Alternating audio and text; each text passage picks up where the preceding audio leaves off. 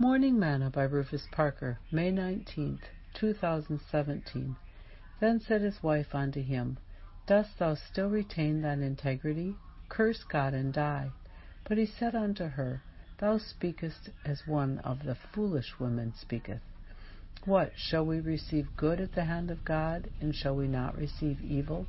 In all this Job did not sin with his lips. Job 2, verses 9 through 10. Today's morsel. One of the things about integrity is that we often associate it with that of being honest. But really, integrity is more than that.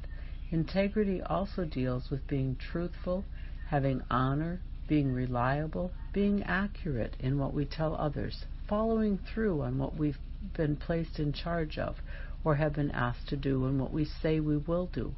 According to the Word of God, a poor man that walks in his integrity is better than one that has much, yet is stubborn and is a fool.